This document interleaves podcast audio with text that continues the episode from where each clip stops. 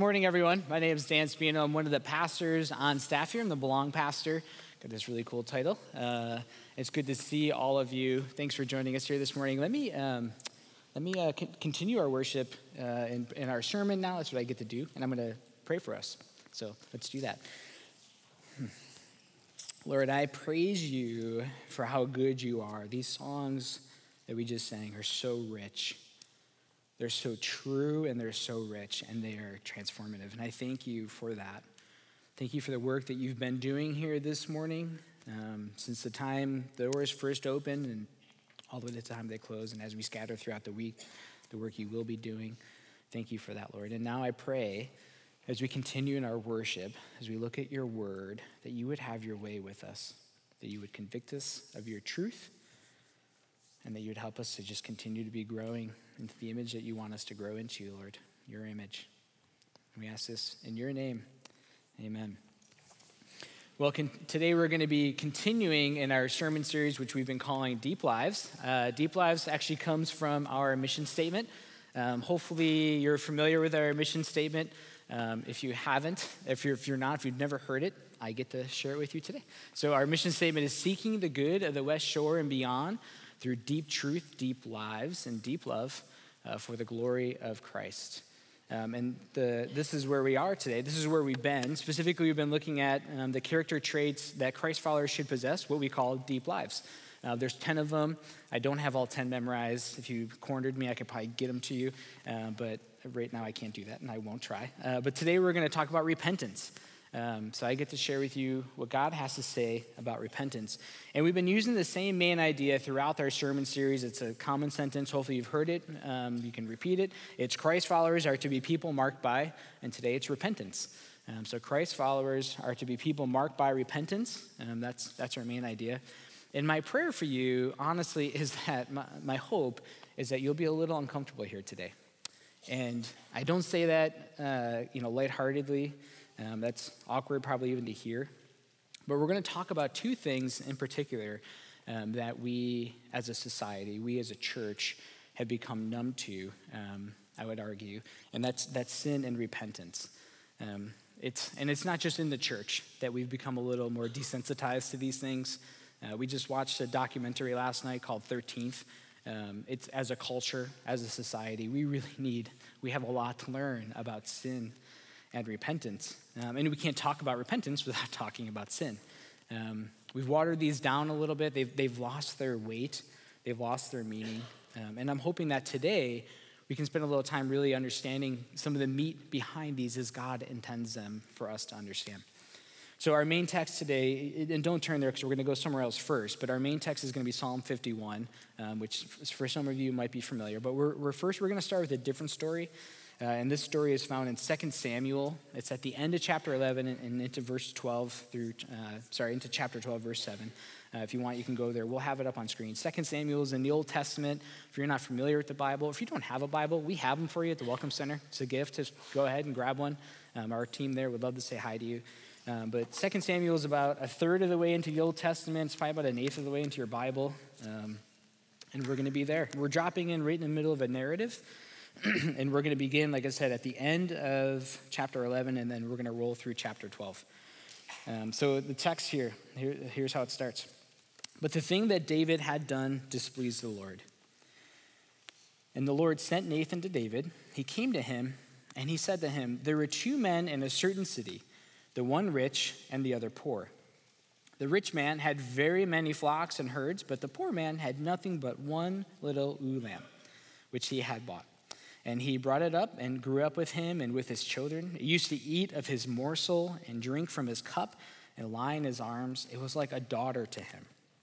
Now there came a traveler to the rich man, and he, that is, that's the, unri- the rich man, was unwilling to take one of his own flock or herd to prepare for the guest who had come to him. But he took the poor man's lamb and prepared it for the man who had come to him. Then David's anger was greatly kindled against that man. And he said to Nathan, As the Lord lives, that man who has done this deserves to die. And he shall restore the lamb fourfold, because he did this thing and because he had no pity. Nathan said to David, You are the man. So we drop in on this narrative after David has done some really terrible things. Um, and this part of the text doesn't really tell us what David did because what he did doesn't matter. The fact of the matter is, David has sinned. That's, that's what this text is so helpful about, or helpful for us. And this really sets up our time for the rest of the morning here. Um, our roadmap for today, we have, there's four things that I'm hoping we can accomplish. Sin and repentance are communal, number one. Two, what does repentance look like? Why is repentance an important character trait? And then kind of the so what, right? What do I do? So let's, let's get chugging. So st- staying in this current text, let's, let's talk about sin and repentance and, and how they are communal. You see, this text would have been really shocking to the original audience. Uh, I mean, it was shocking to David. Right? The honorable man, who's, who's the rich man, does the dishonorable thing. He does what we wouldn't expect him to do. We immediately we connect with the poor man, and, and David does too right? David is provoked, David is moved to anger. And then Nathan tells David that this is a metaphor about him. This is an allegory. This is a story made up all about David. You see, Nathan's a prophet, which means he's, he's sent by God to have the word of God. God speaks to him and through him. Um, so God uses him as his voice, essentially, to his people. But Nathan is also a companion to David. Nathan gets to be in that inner sanctuary and you know, have good conversation with David. So he's a companion to him. Um, and this is, this is actually a really great moment to pause here and just say if, you, if you're ever questioning the authenticity of the Bible, if the Bible is inherent or real, um, not just some made up thing, this is, this is a great leg for us to stand on. Because if man was writing a story about the heroes of their faith, they would not include this story. Right, this is embarrassing. This is embarrassing for David, the king. This is embarrassing for the people of Israel. And yet we have it. God gave it to us in the Bible. So um, just a little side there. Nathan basically says to David, You have sinned. So this then naturally leads us to ask, well, what is sin? What's a, what's a good definition of sin? So I have a working definition for us that we'll use here today. And it's a combination of a number of different sources pulled together. Uh, and essentially, it's sin is any thought, intent, motive, or action that's in opposition to God. Sinful things displease God. It's a failure to let God be God and instead places someone or something in God's rightful place of supremacy. Piper, John Piper adds a little weight to this as well. And he says, Sin is an assault on God. This text displays this, this working definition. There's, there's no specifics about David's sin in this part. The fact of the matter is, he sinned. And there's no size limits. Um, sin is sin. Somebody passed me a note before that said, There's no small sin because there's no small God. um, what David did was large. What this man did, the rich man did, was relatively, comparatively small. It doesn't matter. The fact of the matter sin is sin. This is a metaphor for David. Sin is sin.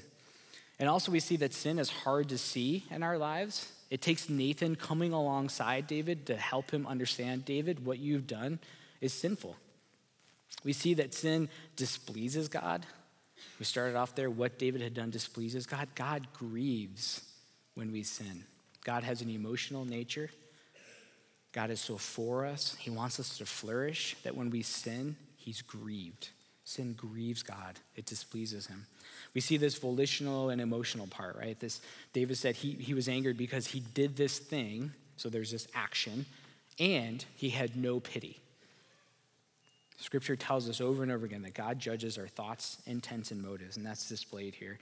And later, David will add a little bit further in the text, he'll add, I have sinned against God. All sin is against God. All sin primarily is against God. Jesus calls us the greatest commandment, right? What's the greatest commandment? Love God with all your heart, soul, mind, and strength. If that's our first love, then guess who's first in line when we sin? God. We're, we we sin against God. Sin mars the image bearer. So everybody, everywhere, is created in God's image, as we learn in the Bible. When you sin, it mars your image. And if you're sinning against somebody, it actually mars that person's image as well. And, and there's, there's sneaky ways that this works. So, for, for example, for myself, I struggle fitting in often. I have this like negative monologue that happens Uh, and preparing for this sermon was a kind of a gut wrenching experience for the last two weeks. I will say that. Um, but I just realized that's, that's sin, essentially, because what I'm saying, I'm thinking too low of myself. That's, that ends up, that's what ends up happening. What I'm saying is, God, you're a liar. My value isn't in you. You're not good enough. I need something more. Um, God, you created me. Your creation is wrong, right? That's essentially what I'm saying when I think these things. Or the other side of it is that it impacts my relationship because I start to think negatively about the people that aren't, you know, letting me in, kind of thing right? It seems really benign, seems really inconsequential.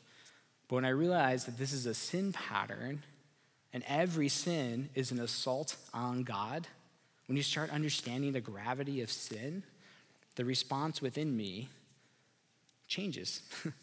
and we'll talk about that in a minute, what the proper response should be. You see, sin is the Ten Commandments. We're probably, a lot of us are probably familiar with the Ten Commandments. It's the Ten Commandments and the Sermon on the Mount kind of put together. Jesus really unpacks uh, it's not, thou shalt not murder. Jesus says, yeah, that is so true. You shouldn't do that, but you shouldn't even think negative about a brother. That is equivalent to murder. That's thought, intent, and motive. Sin is always self led and Satan induced. You choose the sin. And when you do, it impacts others. You're not able to fully live into who God has designed you to be when you're sinning. It affects your relationship with God, it'll affect your relationship with others, and it affects your view of yourself. So, if you would agree with me that even, even just part of this might be true, if you'd agree with me that some of this definition is true, I would argue all, of it is true, why do you think we treat sin so lightly? Why do you think we're so insincere when it comes to sin? We become desensitized to sin, except for perhaps maybe when it inconveniences us, right? Like when we're driving and somebody cuts us off or something happens, it's like, you bad person, you inconvenience me. um, but when we do those things, it's like, well, I was running late. I, I, mean, I had, I had to cut in there. I was trying to get to my doctor's appointment. I was texting. it's everywhere. Uh, and we, we should really be outraged by sin. It's, it's everywhere in our culture, this, this idea of desensitizing. Um, I got to read um, an ESPN article as I was preparing for this sermon. Tried to word that really well. It's really funny to me that I get to reference an ESPN.com article uh, in a sermon. So this, in this article, it was an interview with this man named Rick Tocchet. Um, some of you might be familiar with who he is. He's from the Pittsburgh Penguins organization. He was a coach most recently. He, he took a new job out in Arizona, uh, the Arizona Coyotes. Uh, he's a hockey coach, ice hockey coach of their team. Um, yes, the Arizona Coyotes, a desert city, has an ice hockey team. yes, they are terrible, and it's not because of their ice, but they are terrible. Um, in this article, there was an interview with him. Um, in this article, it was funny. Um, by the way, if you don't read the news often today and laugh, there's, there's some funny stuff in our news. Um, and that's not a political statement. That is just, it's just funny. Um, this is a great example. So ESPN, this is the interview. He, the, the author says, during your previous time in Phoenix, after you were ready, after you were charged with financing a gambling ring, and pleaded guilty to conspiracy to promote gambling, the commissioner banned you for two years from the league. What were those two years like for you, Rick? this is quotes for real. You can look this article up. This is his response. It was a long period of time. I, wa- I wanted it rectified right away. But I knew from talking to my lawyer it would be a long process. I didn't know it would be two years, and I had a lot of time to reflect on it. Should I not have bet on football? I don't know. But the bottom line is, I made a mistake. I owned up to it. It's at my two years, and they let me back in. Did you catch that? you were convicted of conspiracy, creating a gambling ring. Should you not have done that? Uh, it's a gray zone. I'm not. I'm not sure what you're saying. Right? Basically, he's saying, I owned up to my sin. I paid the price. Whatever. Let's move on. But he's not alone. How often do we do the same thing, right? How often do we find ourselves saying similarly, it's, it's just a little inappropriate internet usage. What's the big deal? It's just a little addiction to my Facebook account in which I find all my value. It's just a little grudge I'm holding. It's just a little self justification. Should I not do it? I, I don't know. It's not really that big of a deal. But seriously, take a look at that guy over there. Look what he's doing. Sin is so much easier to point out in somebody else's life, and repentance is so much easier to demand from others. We've become numb to sin. We watch it on TV, and then we say things like, Man, that show was really terrible, but I'm, i love it. That's funny. We DVR it, right? We, we arrange our social calendars so that we can watch these things, or we read it, we, we celebrate it, we, we read it in news articles, and, and we do nothing about it. We're just numb. Doesn't matter. And that's why, as Christ followers, it's important to be repentant people. See, some of Jesus' first words uh, in different gospels will take you to different places are what? First words in one gospel are repent, another gospel, it's come follow me. So, as Christ followers, follow, following those who follow Jesus, we're called to repent. That's what he wants from us. And I've asked this question of a lot of people of like, what, is, what do you think repentance is? And the number one answer I get from people is this turning metaphor. Perhaps you heard it, right? The 180 degrees. That, that is biblically based. The Hebrew word for, for repent is, return, is turn or return. Um, so that, that, is, that is a true answer. It's not a full answer. Um, if you focus just on that, you, you leave a lot of the real meaning of repentance out. So, a working definition for what is repentance, we have that for you here too. Repentance is first an internal change of mind and heart prompted by the Holy Spirit's conviction, rather than mere sorrow for sin or mere improvement of behavior. It then moves to a resolution and determination to forsake sin. It's not one own on one own accord, but with the help of God. It's not just a turning, it's not just a stopping. That's the fruit of repentance. Repentance is this inward change as the Holy Spirit is convicting. And really, there's about there's four elements um, of to repentance. There's an intellectual element, and that's where we become aware of the gravity of our sin. We become aware of God's holiness and what we've done, how it's displeased Him. There's an emotional element where we move to godly grief. Key word there godly grief, godly sorrow. Then there's this volitional element where we do agree to turn. We, we make a resolution to stop doing what we're doing, we're turning away. And then there's a communal element. And really, there's kind of two components to this. We see that sin impacts our relationship with God and with others, number one. Um, but also, it often takes somebody else in our life leading us to see our sin as God prompts that person to help us to see our sin. And all of this is at the Holy Spirit's prompting. This isn't man or woman's own volition. This is at the Holy Spirit's prompting. It's God that convicts us of our sin. It's God who helps us confess our sin. It's God that leads us our efforts to stop sinning. And it's God who prompts others to challenge us in sinfulness. You see, mere sorrow for, for your sin is not repentance. If your sin leads you to depression or to self help groups or to creating rules, any rule creators? I'm a rule guy. Stephanie tells me all the time no more rules, please. All the time, creating rules. If it leads to scrambling, that is not repentance. In fact, that's the path to death. Right? Paul, I mean, Paul in his writing talks about this idea of like the, the more there's law, the more I sin. the more there's rule, the more I sin. He also says in 2 Corinthians 7:10, he says, For godly grief produces a repentance that leads to salvation without regret, whereas worldly grief produces death. If your sin leads you to depression, if it leads you, that's not repentance. If it leads you to setting up rules, setting up this kind of agenda, that's not repentance. But if your sin leads you to grief for offending God, leading to this intellectual awareness, this emotional response, volitional, and this communal response, then you are repenting. True repentance is a divinely enabled human experience. There's this communal element of repentance, right? And in our text, it's Nathan. It's Nathan coming in saying, David, you've sinned. And let's be honest, we, we all like to be Nathan. We, we all like to point out other people's sin in our, and, and people in our lives. We like to, man, you're sinning. Stop doing that, right? I would argue we like to be Nathan's callously, not carefully. You see, what you need to understand in this text is that Nathan is going to talk to David. David is the king of this nation, right? So he has full authority, and he just murdered a bunch of people. Not just one, several people. Nathan is prompted by God to go tell him, You sinned. Who wants that job? Raise your hand. Yeah, right? I'm alone with the king who just killed a bunch of people, and I'm going to go tell him, hey, what you did was wrong. he understood, hear this, he understood his relationship with David is, is costly. He understood that relationships cost. That's true relationship. And it's at the prompting of God. This isn't Nathan's own accord. I'm sure if you asked him, he'd be like, I'm not going in there. Send, send the new guy. I'm not doing that. You see, real community, authentic community, is costly. Examine your relationships. If all your relationships are comfortable and really easy, you might want to question are these really authentic relationships? Doing life with others in godly community is costly.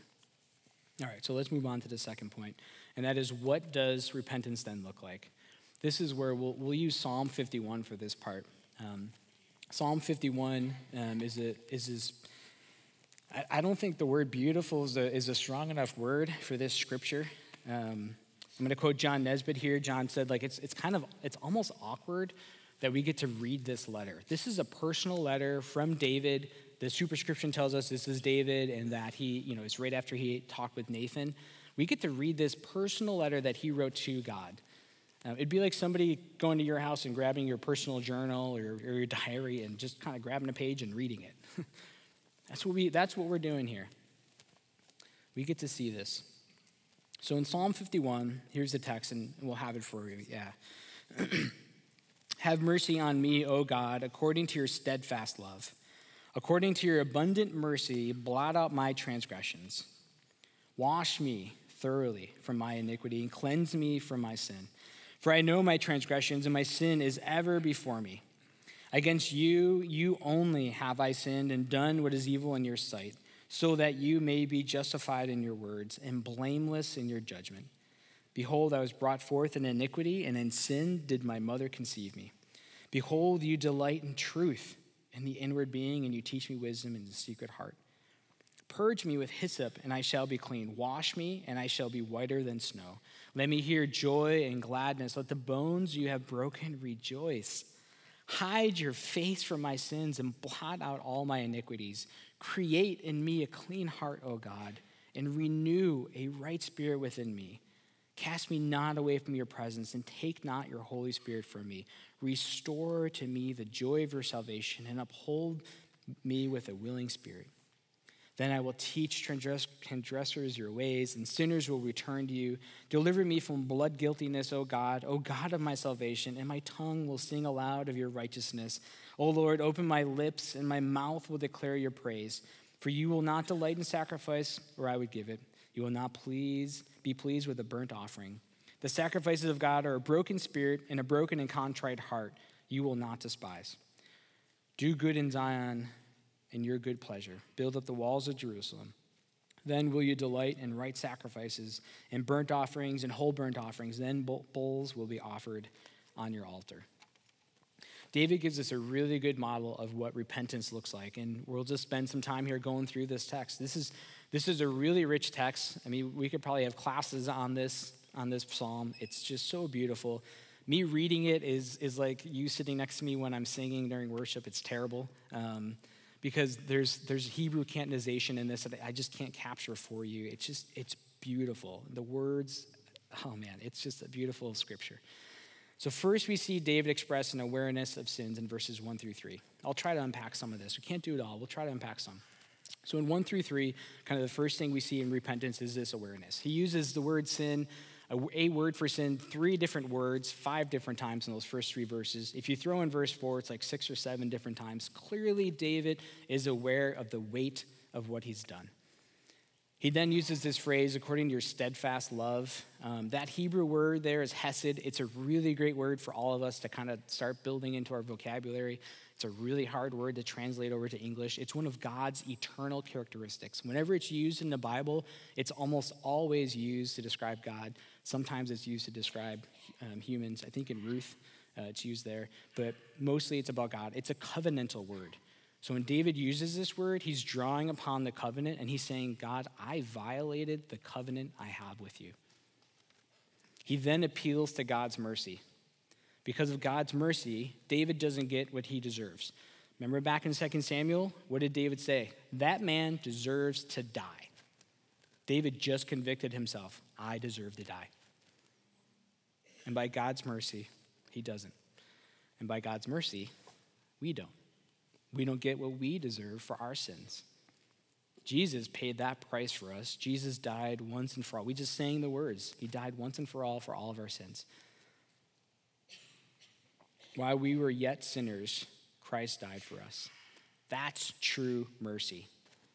When you're repenting, cling to that. Cling to the mercy of, that God offers you. He doesn't give you what you deserve. That's mercy. That's the definition of mercy. You don't get what you deserve. Mercy. Secondly, David then moves into a confession in verses 3 through 6. And the key verse here is in verse 4. Um, and I'm, I'm indebted to one of my professors, Don Carson is his name. Uh, if you know that guy, he's written some books. No big deal if you don't. Uh, but in one of the classes I had with him, he talked about this verse. And he said, you know, in one, in one regard, you might say that David is wrong, right? He says, against you and you only I've sinned. He's like, well, wait a second. He, he sinned against Uriah, he sinned against Bathsheba. He's the king, and he's supposed to be out at war. He's sinned against his whole army. By what he's done to disgraceful acts, he's actually sinned against the whole entire nation of Israel. He's sinned against an unborn child. There's not one person in the kingdom who David has not sinned against. And yet, he says, Against you and you only have I sinned. What makes sin sin, what makes it so awful so heinous, that's a great word, so heinous, is precisely its offense before God. Sin can make you feel embarrassed. You're going to do some things that are sinful. You're going to feel embarrassed because of your relationship with others, make you feel a little awkward. But sin first is an assault on God. That's the proper response. In every sin, God is the most offended party. So instead of thinking horizontally, think vertically. Think of your relationship with God. In verses 7 through 9, he then moves to this prayer for pardon of sins. And he uses this language like, this cleanse me like I'm dirty laundry. Blot out my transgressions. Don't, don't even remember them anymore. Just completely remove them. Let me hear your joy and gladness. And then he moves forward in 10 through 12, and he, he, he refers to this inner renewal that happens. And he uses this language that takes us back to creation all the way back to Genesis 1. Create in me, renew a right spirit, restore to me. He's saying, God, take me back to the beginning and just redo it. Recreate me. Give me a new heart, a new soul. Renew my spirit. You see, sin stains us. And David's not worried about the consequences. I mean, I'm sure he's worried about the consequences. He's not worried about the consequences here. He's worried about the way he looks before God.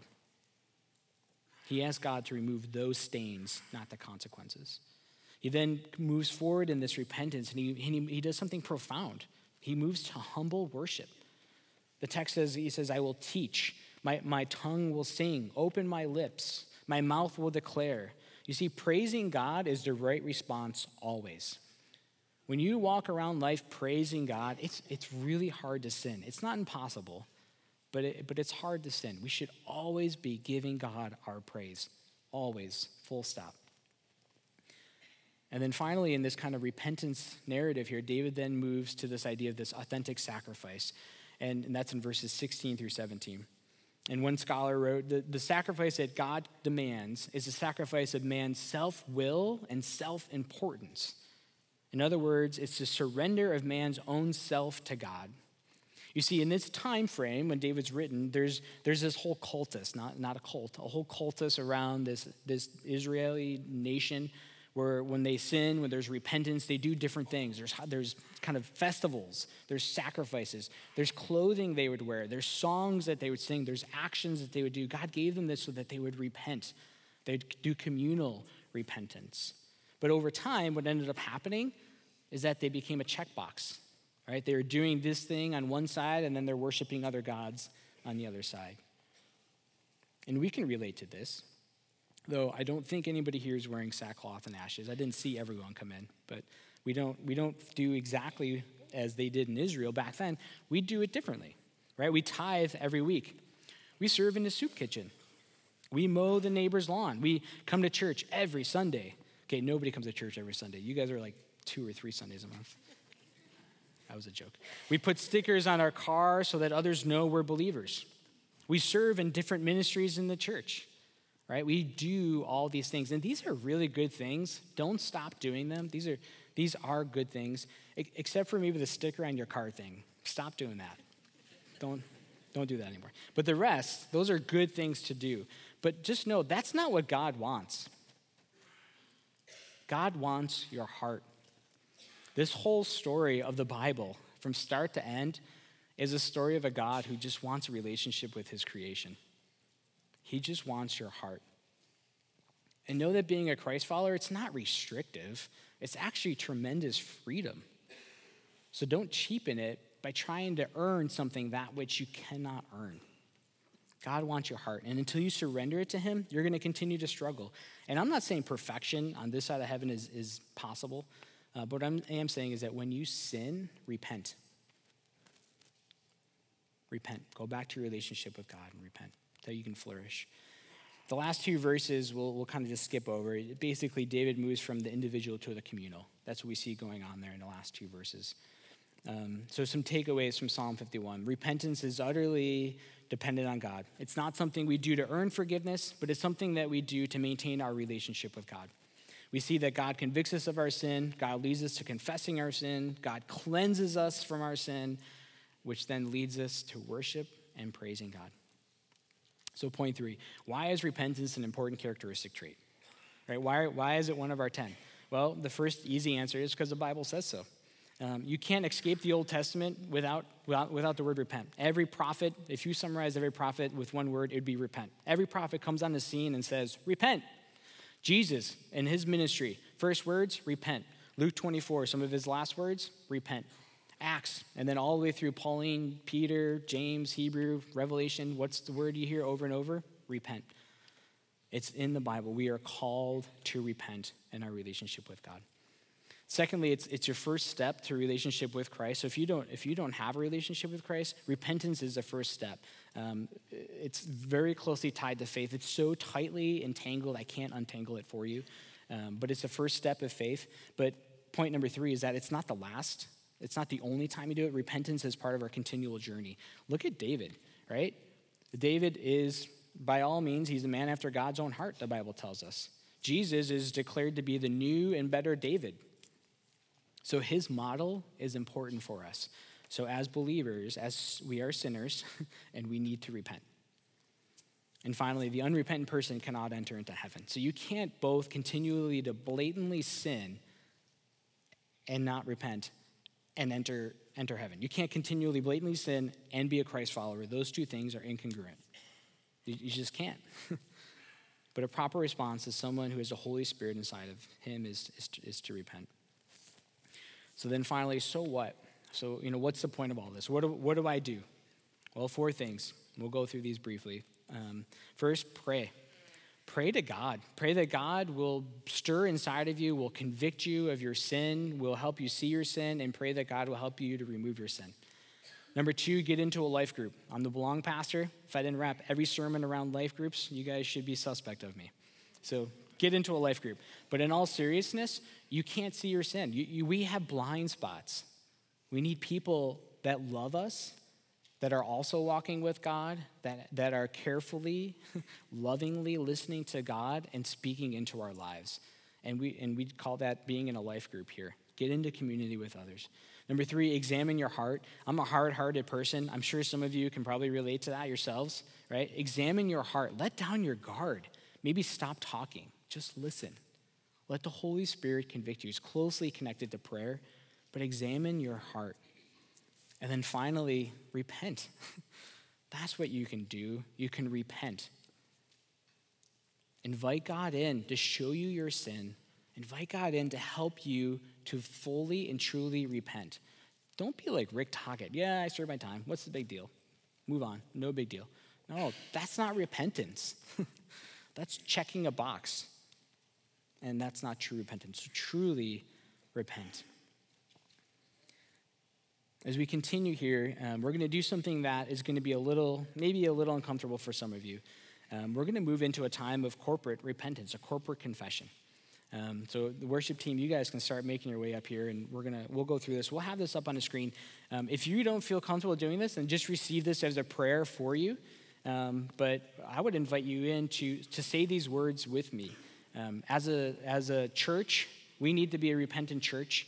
Um, our culture needs to be a repentant culture, and we should be the model setters for our culture. Um, we can drive change as we kind of set the model and start to influence our own spheres of influence, if you will.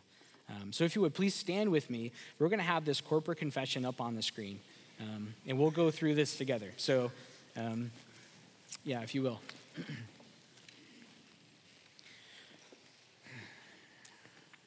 Almighty and merciful God, slow to anger and steadfast in love, we have erred and strayed from your ways like lost sheep. We have followed too many the devices and desires of our own hearts.